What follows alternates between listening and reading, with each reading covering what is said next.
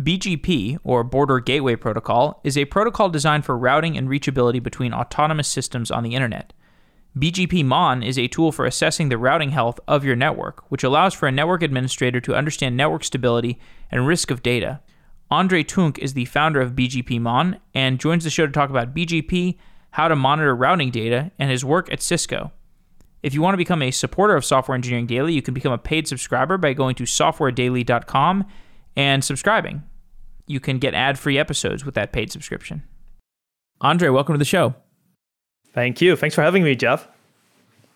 Simple question What is BGP? Yeah. So BGP is for many probably one of the more important protocols on the internet that you've never heard of. It's the um, control plane of the internet. Uh, you can think of it like that.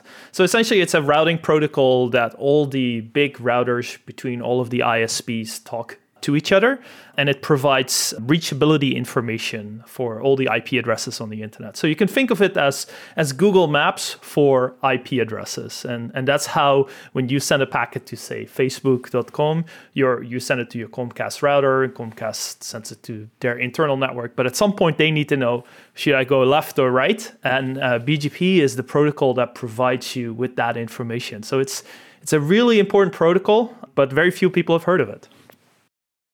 Why is it important for the average developer to know about BGP?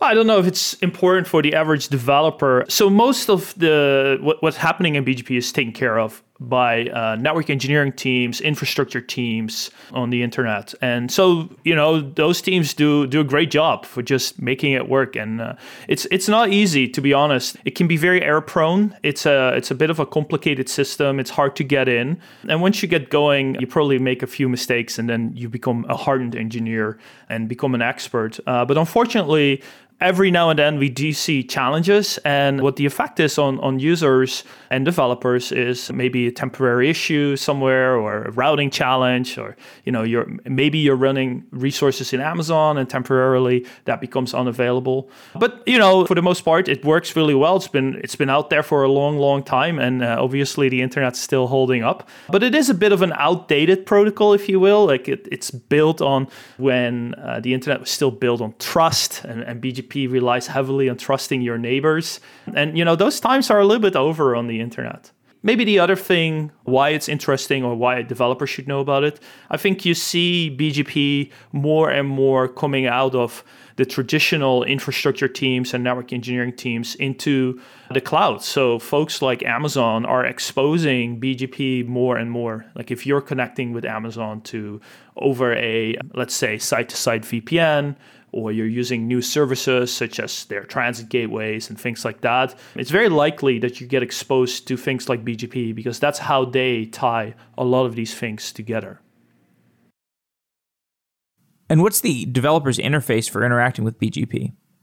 Well, so developers don't interact with BGP typically directly. Again, most of this is done by network engineers that log into routers and execute CLI commands. Mostly, luckily, most of the network engineering folks are now transitioning to, to network automation. And so APIs are being built around essentially these big core routers but the cloud providers obviously uh, they have apis as well. So so mostly there are now apis being developed. But traditionally and, and certainly in, in some of the big cli or uh, big isps uh, it's all still CLI driven, which is just interesting. I think having grown up in the network engineering world, I think the network engineering world is lagging quite a bit behind sort of the the SRE world, if you will, where you know we automated a lot of that stuff away a long time ago, and the network engineering world is now making that transition, and partially because you know a lot of the gear that the networks are built with, like switches and routers, are very challenging to automate. But that's happening right now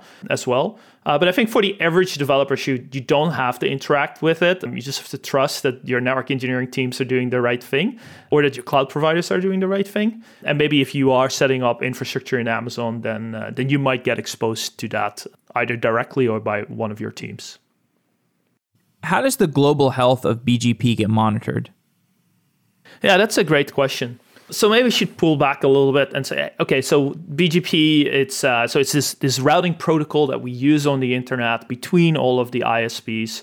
And so in the world of um, IS, a BGP, we call ISPs autonomous systems. So an autonomous system is basically a unique player in the world of BGP. And so there are about 70,000 autonomous systems out there. So what's an autonomous system? You, like Google is an autonomous system, Amazon, Comcast, Charter, Rogers, T-Mobile, all these big ISPs or cloud providers or data centers, they're all autonomous systems. So they're unique organizations on the internet.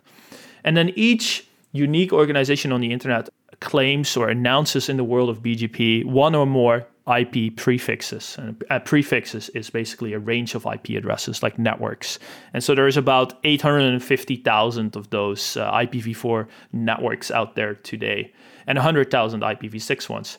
So now you have these autonomous systems that are claiming ownership of these prefixes. They say, hey, if you need to get to this IP address, you can send it to me because I know what to do with that.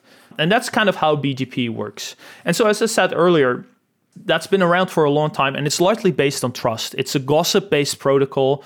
And because there's so many ASNs out there, like 70,000 today, you can't possibly connect directly to every ASN. So even big ISPs connect to other big ISPs, autonomous systems. And then eventually you have this big graph where all the nodes are the uh, autonomous systems and they distribute that IP reachability information. And so this is all based on trust. If you are telling me, hey, I own IP address 8888, you can send it to me because I know what to do with it. I have no real other option than, than to trust what you're saying. But I don't really know if you are saying the truth. You know, you could be lying essentially. And that is that is one of the things that um, at BGPmon and other BGP monitoring services do. That has been the challenge. Like you might experience an outage and you don't really know what's going on. And that's what BGP monitoring provides. It provides you with a bunch of stuff. So one of them is what we call BGP hijack detection. It's like, hey, this IP address should always be announced by Google. Tell me if all of a sudden that that ownership changes, if someone else is claiming ownership of the Google, say 8888 IP address. Because if that happens, I expect this this IP traffic for this IP address to go to Google, but all of a sudden it goes somewhere to China or Russia or Germany or whatever, right? It, it's going to where it shouldn't go, and all of a sudden they've set up a man in the middle or a black hole or something like that. So if that happens, folks want to know about this, and that's what uh, why it's important to to check what is happening in the control plane of the internet, which is BGP. But there's other things you can do as well. So that's sort of the more nefarious ones, the things that you may want to watch out for. But once you start studying what is happening in the world of BGP, you find a whole bunch of other interesting things. So, for example, because you're literally looking at the control plane, you could see IP addresses being born, essentially, new things coming alive, IP addresses that previously weren't announced in the world of BGP, which means you couldn't reach them, all of a sudden becoming available, or all of a sudden becoming unavailable.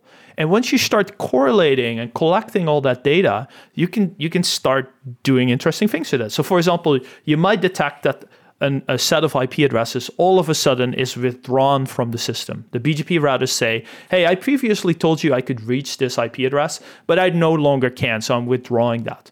And maybe at the same time, a whole bunch of other people are doing the same. And maybe those IP addresses all belong to the same ISP. Google or to the same country. They were geolocated all to, say, Egypt or whatever. And so once you start studying that data and run some algorithms on it, all of a sudden you can detect very large scale outages as well. So these are some of the things that you can do when you start monitoring for BGP events. What does the implementation of BGP monitoring software look like in some detail? Yeah, I mean that's obviously very implementation specific, but there's a few primitives that that you need. So so first of all, you need a lot of data because the BGP system is a very large system. There's a lot of players, and what you if you take a snapshot of the control plane, which is essentially what what BGP monitoring software needs to do, it needs to get a copy of the control plane data, like a BGP feed, we call that. So I can take a BGP feed, so I'm based out of Vancouver, Canada, from an ISP here in Vancouver, Canada, maybe, right? But that only gives me a regional view of what the ISPs, maybe here in Vancouver, see. But that might be a little bit different than in Europe or even in San Francisco or China or whatever, right? So the idea is that you need to get as many of these feeds as possible because it gives you as complete as possible view of the internet. Certain IP networks, for example, are only visible in certain regions or only visible certain regions as originated by a certain autonomous system. So that's the first thing. You need to have lots of BGP feeds, copies of the internet routing table, and what do they look like? And, and sort of that's your input. Uh, the other thing a lot of folks need is sort of a source of truth.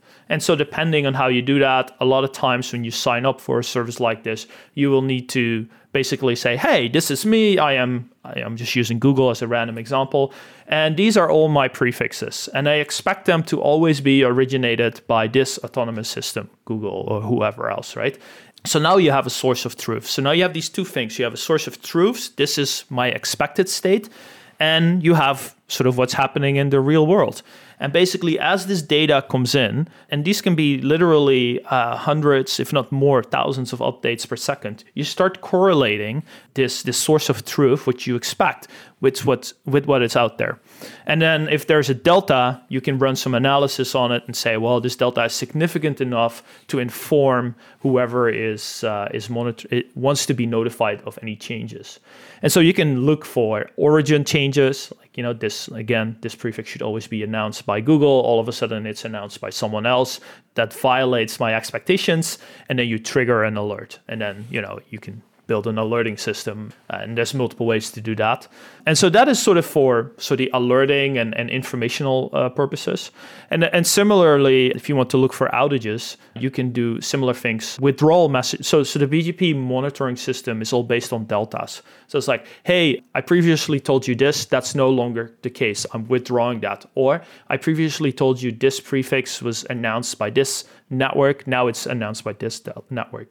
So you need to somehow maintain a bunch of state to keep track of what's going on. And if you see, for example, all of a sudden a whole bunch of withdraw messages, meaning prefixes are becoming unavailable, you can correlate that as well. So you can you have a bunch of processes running that that figure out if this is significant or not.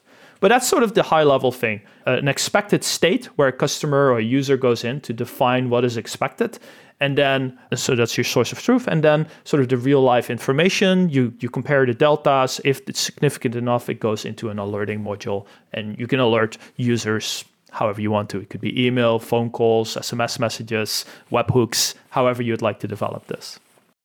Could we talk a little bit more about bgp from the perspective of a hyperscaler like a like a amazon web services yeah so i'm not sure exactly what you're looking for but I can give it a shot. So, Amazon, like any other cloud provider, Google, uh, whoever, relies on BGP as much as a small ISP in wherever, the middle of um, rural America or something like that. Like, we all need BGP to participate in the internet routing tables.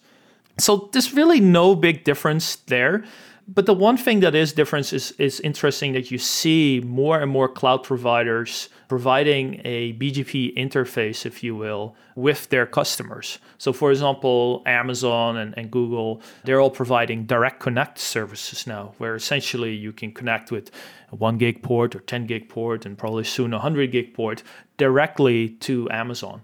That allows you to really make this hybrid infrastructure and connecting your on prem data centers to Amazon. And so the protocol that is used over that direct connect link is also BGP.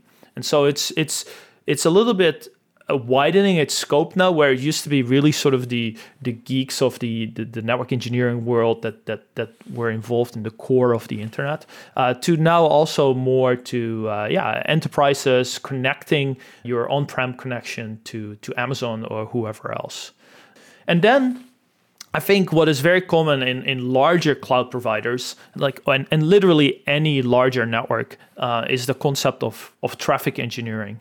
And so these folks like Amazon and others, they obviously they have a ton of traffic, you know, many, many terabits of tra- traffic. And it's very expensive to get traffic from A to B if you have that much traffic. And so they might have all kinds of interesting traffic engineering technology. And so what's traffic engineering in, in a simple way? It's like you have two ISPs, ISP 1 and 2, and for whatever reason you may prefer certain traffic, let's say your Zoom traffic over ISP 1 because maybe it's cheaper or it has better performance or whatever. And so, what a lot of these larger organizations have is teams that, that build these traffic engineering systems. And so, they look at certain inputs, type of traffic or cost or whatever, and say, okay, this type of traffic should go over ISP 1 versus ISP 2. Or maybe they look at latency. It's like this one, this ISP is very cheap, so that's where I'm going to send all my backup and da- inter data center data transfer over. But this one is actually of higher quality, provides me with lower latency links. So that's where I'm going to send my real time traffic over. And then there's the concept of continuously monitoring these links and making decisions over how do you want to move traffic from, from ISP1 to ISP2. And a lot of times that is done by interacting with the BGP system and making sure that, you know, you move traffic to the right ISP depending on whatever your inputs are. Are there any other challenges around maintaining high availability that are worth discussing around BGP in these hyperscale clouds? Again, the hyperscalers, like anyone else, have similar challenges with BGP as anyone else. Like uh, in terms of redundancy or high availability, they'll just have more and more ISPs. So if if if you start an ISP, you probably need at least one internet service provider. So ISPs need ISPs as well, right? And so you start with one, and then all of a sudden there's an issue. Then you have two and three, and you have some redundancy. And the same goes for the hyperscalers.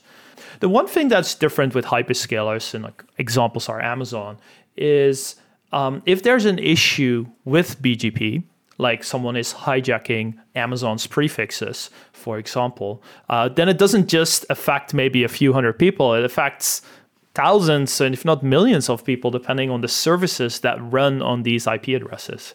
So not only is Amazon sort of just a compute provider, it's also becoming a network provider. And and more and more you could see Amazon moving into really the, the network as a service type environments where they're now providing client VPN software, uh, IPsec site to site VPNs, firewalls as a services, and all that kind of stuff. So they're becoming more and more an ISP as well.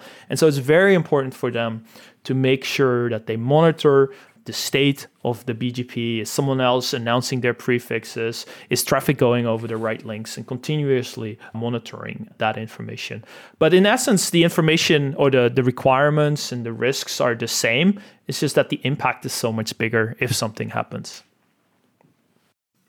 Are there any attack vectors that we can discuss that come through BGP, like DDoS attacks? Yeah, so attack vectors for BGP are mostly around w- what I've previously called BGP hijacks. That's the the biggest kind of challenge in BGP. So as I said, BGP's been around for a long time and it's the only protocol on the internet that that provides reachability information. So there is no real alternative to a routing protocol between ISPs. So that's kind of what we're stuck with. And you know, like the old days on the internet, everybody trusted everyone. You could send everyone an email. There was no validation. Then all the spamming came along, and then we had to fix that. And the same with DNS. You know, it's all untrusted. Then they built uh, DNSSEC. Same with SSL and TLS. BGP doesn't is is just going down that uh, track right now. I mean, I, I guess it started ten years ago, but it hasn't gotten too much traction. Although right now, about twenty five percent of the routes are protected. And what does that mean? So, like I said earlier, every BGP speaker claims ownership of certain prefixes and says, hey, if you have traffic for this IP address, you can send it to me.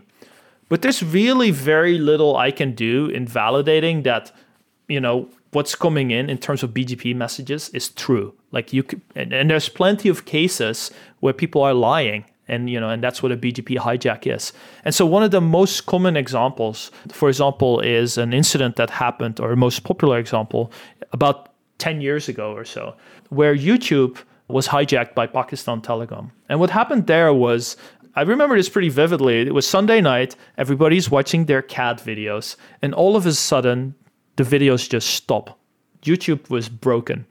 And the interesting part was it had nothing to do with Google or YouTube. Like their systems were running fine, but from their perspective, traffic had just stopped coming in.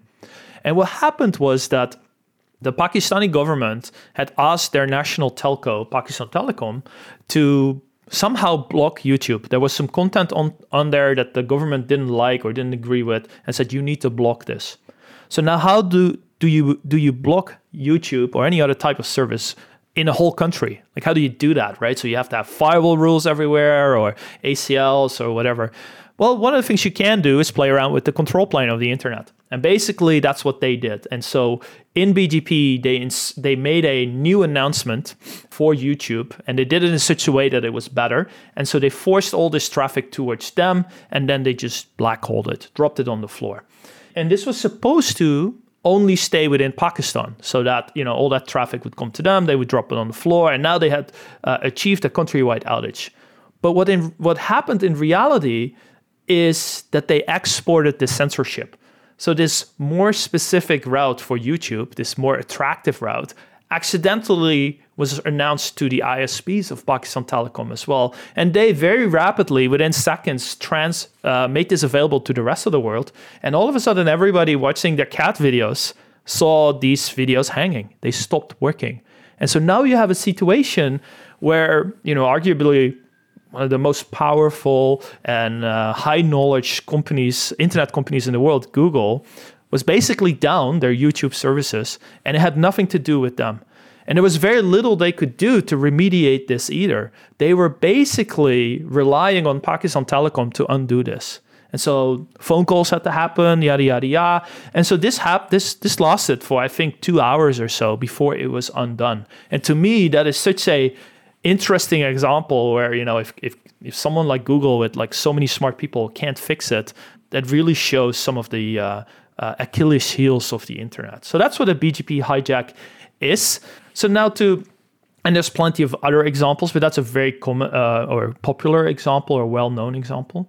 Now that was about 10 years ago. There is now an initiative that is called RPKI, Resource Public Key Infrastructure, and essentially, very high level, it's like DNSSEC for BGP announcements or TLS for BGP announcements. And really, what it solves is for uh, BGP participants, routers on the internet, to validate that what you are saying to me is actually true.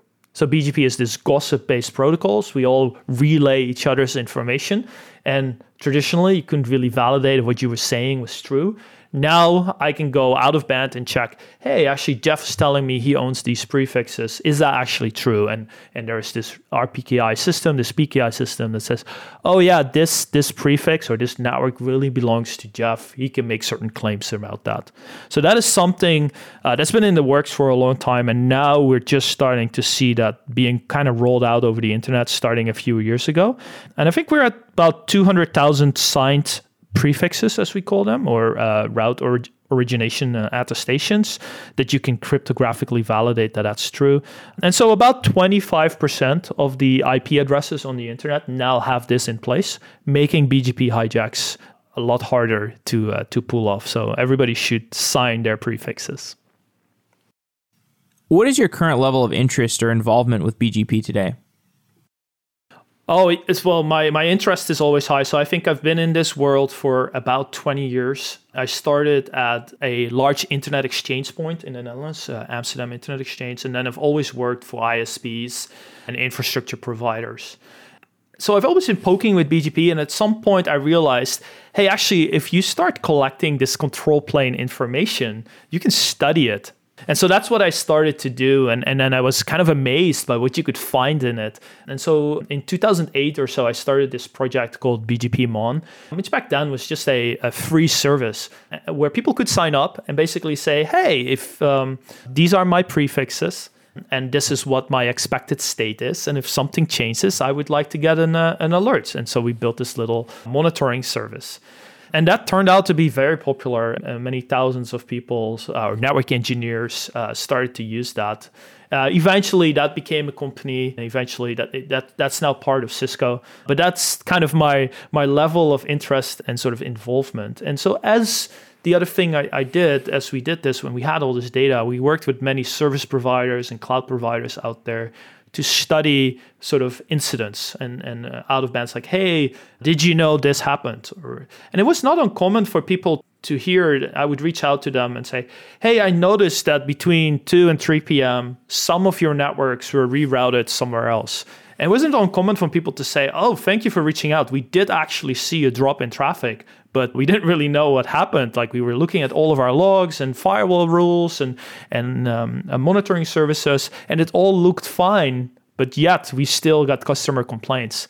And to me, it was kind of eye opening how this was sort of an, an aspect of monitoring that was it, it wasn't really taken into account because it was almost too low in the stack and there's not much you can do. If traffic's just not coming in if your isp is just not giving you the traffic that you expect you're kind of like yeah everything looked fine we just saw the number of requests drop. And so that was a really interesting kind of eye-opening moment for me and then we kind of helped a lot of these organizations you know get to the bottom of these things uh, sort of either by providing these monitoring services or just working with them directly and uh, and studying some of these really interesting events and what elements of bgp are you working on today sorry bgp mon so BGP Mon is now, is now part of Cisco. I'm, I'm less and less involved, in, so I'm actually I just uh, recently left Cisco. So I'm I'm not actively involved in BGP Mon anymore, but I'm still actively involved in studying the data. It's it's and just going out and figuring out what's going on, working with trusted partners and friends in the industry to to continuously keep an eye on what's going on. Because to me, it's it's just such a fascinating world. It's I know there's not a lot of people that that you know either are interested in it or are exposed to it or understand it really in depth so it's a small group of people that that really keep an eye on this and i really enjoy doing that just digging into the data it's such a massive source of valuable information that that surprisingly very few people are looking at. And so, you know, a lot of people want to know, uh, you know, simple information you can find out of this. It's like, I want to know all the IP addresses that uh, Amazon owns. Well, the simplest way is to just look into the BGP routing tables to see what prefixes Amazon is claiming ownership of. So those are some, some basic stuff, but all that stuff basically starts at the BGP level. Other fascinating things you can see with that is I, I remember clearly a large scale outage in uh, in Egypt. So in Egypt we had the Arab Spring this was probably in 2009 or so. I'm not sure. It's about 10 years ago. And and so this was one of the big protests that was organized using social media, right? And now now we see this all over the place. But that was one of the first ones. And at some point, the Egyptian government had ordered the government or the, the ISPs in Egypt to shut down the internet to essentially try and squash this by uh, you know preventing communication. And so by looking at these BGP routing tables and events that we were happening, we could see exactly, and I think there's like four or five major ISPs in Egypt when this shutdown happened. So, you know, at, at 8 o'clock we saw ISP 1, and at 8.20 we saw ISP 2, and at 8.30 we saw ISP 3. And within an hour, all of them were down. And we could exactly say 99% of the country's internet is down, and these are the timestamps, and this is how it happened. And what's really interesting is like, well, what is the 1% that is remaining? Right, that's weird. Why, like, uh, is, why is that not down? Well, let's take a look, you know, and there were maybe a few dozen prefixes or IP ranges that were still available. And turns out those were of very high value. Those were prefixes owned by the military, major banks, and the Egyptian stock exchange. And so there's just some real valuable and interesting intelligence information you can find in things like that. And so even though I'm less and less involved with that, I'm still super fascinated by that and, and keep an eye on on events like that, but uh, mostly out of personal interest. Do you have any predictions for how the world of BGP will change in the next five to 10 years? Well, let's see. So uh, the big thing that's happening in the world of BGP is a little bit what we just talked about, RPKI. So the the problem of route hijacks is, is fairly well understood now. I mean, it's been something that's been around for a long time, but as we are building, you know, this this multi-trillion dollar economy on the internet, it's it's kind of amazing that it still relies on on an old protocol like this that you can so easily lie in and and so it's a bit of a shaky foundation right? So RPKI, um, where we sign these BGP announcements, is very important. And this is something that can help prevent the lying, essentially, or it gives us a way to validate that, that you're not lying. So that is uh, a trend that will continue to go.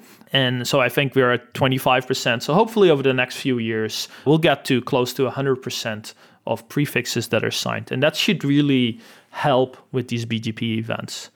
And then, yeah, if you for any of the tech nerds or network nerds that are listening, there's uh, this this only prevents sort of what we call route origination validation, but it's fairly easy to spoof what's called AS paths as well, so sequences of AS numbers. And so that's sort of the next part that the industry will need, need to take a look at, which is called path validation. But RPKI should take care of the far majority of the incidents that we have. And then there is other things such as path validation that are on the horizon. If the industry gets there or not, that we'll see. That the next few years will show that. And the other interesting thing is, yeah, just to see in the world of BGP, IPv4 addressing is obviously very important. So as you know, we're running out of IPv4 addresses. So normally when you needed IPv4 addresses, you would go to your regional internet registry, something like ARIN in North America or RIPE in Europe. But today, if you're starting a new business and you need IP addresses, you can't really get them anymore. They basically used to give them to you for free if you were a member of that organization. And you had to, you had to pay a small membership fee and maybe a, sh- small fee, but it wasn't very expensive.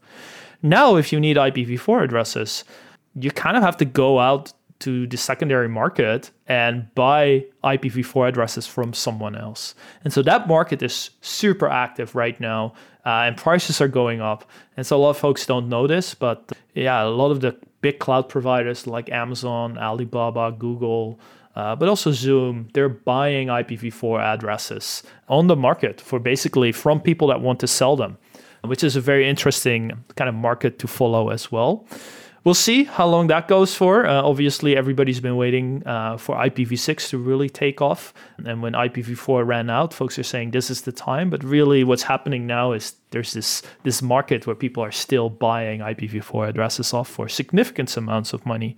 I recently did a blog post about and studied some of the uh, IP addresses that Amazon owned, and uh, yeah, I think we valued that at almost two billion dollars. Like just the the value of the IPv4 addresses that they own. So that's very very significant.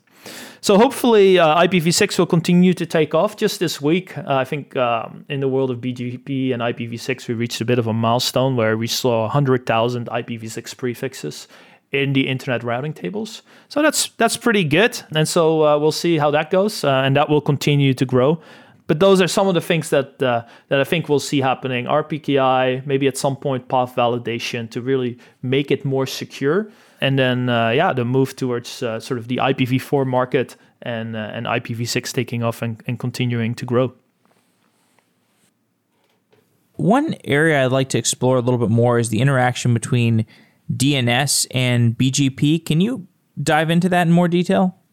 Sure. Yeah. So DNS and BGP are both sort of the most critical protocols on the internet to make the internet work, right? And so they're also sort of the Achilles heel of the internet because even though they're you know, you know, majority of the traffic goes over HTTP, HTTPS, that kind of stuff. And so uh, DNS, most people well know, like that's like in order to go to google.com, I first have to do a DNS query. And so in the past, what we've seen is certainly a lot of interest to sort of DNS infrastructure is considered as critical infrastructure. What does it take to take down the DNS infrastructure? Because if you take that down, then you don't have to worry about taking Google down or Facebook that have massive infrastructure. If I can take down the root DNS service, for example, then you've basically taken down the whole net, uh, network. So that's um, critical infrastructure and, and something that a lot of people are paying attention to. And similarly with BGP. But in terms of that criticality, like which one's more critical? Well, in order for you to to go to google.com you do a dns query and that query may go to your dns server and maybe you're using something like opendns or google's 8888 or something like that but in order for your that dns query to leave your computer into comcast or whatever it needs to then go to 8888 it relies on bgp so you need to have BGP first to distribute that routing information to figure out where 8888 lives. And so you cannot do DNS queries if BGP isn't working correctly. So that's sort of really the first kind of uh, layer. Uh, so without BGP, nothing works. DNS won't work either. So that's sort of the ordering in terms of criticality and bootstrapping the internet. You need to have a working BGP system. So you have BGP or IP network layer information. I know I can build this topology database and then I know how to get to all the IP addresses, and some of them are DNS. But I think they're both super critical for the internet. They're both considered as critical infrastructure and should be well protected. One of the interesting things, though, like, uh, so this is a little bit of a sidetrack, is a lot of BGP or DNS operators and even CDNs use BGP quite heavily internally to provide high availability. So, for example, think of uh, um, the root name servers, right? They get a lot of traffic, and so the root name servers is is where you know you you find where .com lives or .net, and, and then you have this whole tree. So it's very important that those those are alive and, and highly available. And so there's many of them. We call those anycasted services. So 8888, for example, is one IP address, but it actually exists in many, many different places in the world. So normally we know an IP address has to be unique, it can only exist once. But with Anycast, you kind of turn that up onto his head and you say, actually, if you know what you're doing, you can replicate this IP address in many different places around the world. And the way you do that is simply by BGP announcing this IP address out of all of your data centers, like all of Google's data centers or all of the OpenDNS data centers or all the uh, locations that the root name servers have. So all of a sudden, if you want to go to that particular IP address that is anycasted, you end up to the one that is closest to you which is really great. So this this is what we call anycast because if there's now a, a DDoS trying to take down a popular DNS server, for example, that traffic gets sort of load balanced, right? So if you have attacks originating from all around the world, it doesn't go to one server. It's kind of distributed to all the servers around the world. So if this is then I don't know, let's say a 100 gig attack, right? So it's a fair number. If, if you only had that server in one data center and you had to have 100 gig in that data center, which is a fair amount of capacity to bring in.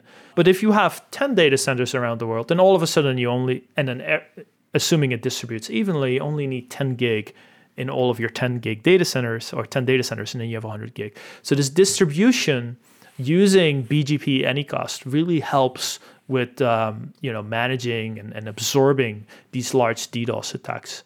And what you're seeing more and more, and maybe this is interesting for your audience, is within data centers, assuming you own your own hardware and people are still building their own, you can have your servers talk BGP as well. And so maybe you have five servers all with the same IP address and they talk BGP with the data center router. And so if traffic arrives on the data center router for a particular anycasted IP address, it will load balance it automatically over all five, six, 10, 20, 100 servers, however many you have. And this is what we call well, ECMP or anycast within a data center. And a lot of CDNs use this, uh, a lot of DNS operators use this. So if you ever wanted to take down a particular server or something, all you do is basically shut down this BGP session. And you know the router now thinks, oh, I used to have five option now, options, now I only have four. So you get this automatic load balancing, high availability, both within the data center, but also globally. And so this is what you see operators of, of services that need to be highly available, you know, particular DNS as a critical server use. So they have all these data centers around the world. We use Anycast BGP routing to make sure it distributes nicely and goes to the closest data center. And then even within the data center, they have multiple servers. They all talk BGP to a router. And that's just how we provide load balancing within the data center over multiple services. So back to your question, DNS and BGP, how do they play together? I think they're both super critical to the internet, but they also rely on each other to provide high availability. Well, Andree, we've covered a lot of ground. Is there anything else around DNS or BGP or any other subjects that you'd like to discuss? No, I think we uh, we covered most of it yeah, I think I hope this was interesting to your listeners. I know it's a bit of a, uh, a niche subject. Hopefully, we uh, demystified this a little bit. And uh, yeah, if you guys are interested, uh, just reach out to me. I'm always happy to chat with folks more about this topic. Okay, thanks for coming on the show. It's been great talking. All right. Thank you, man.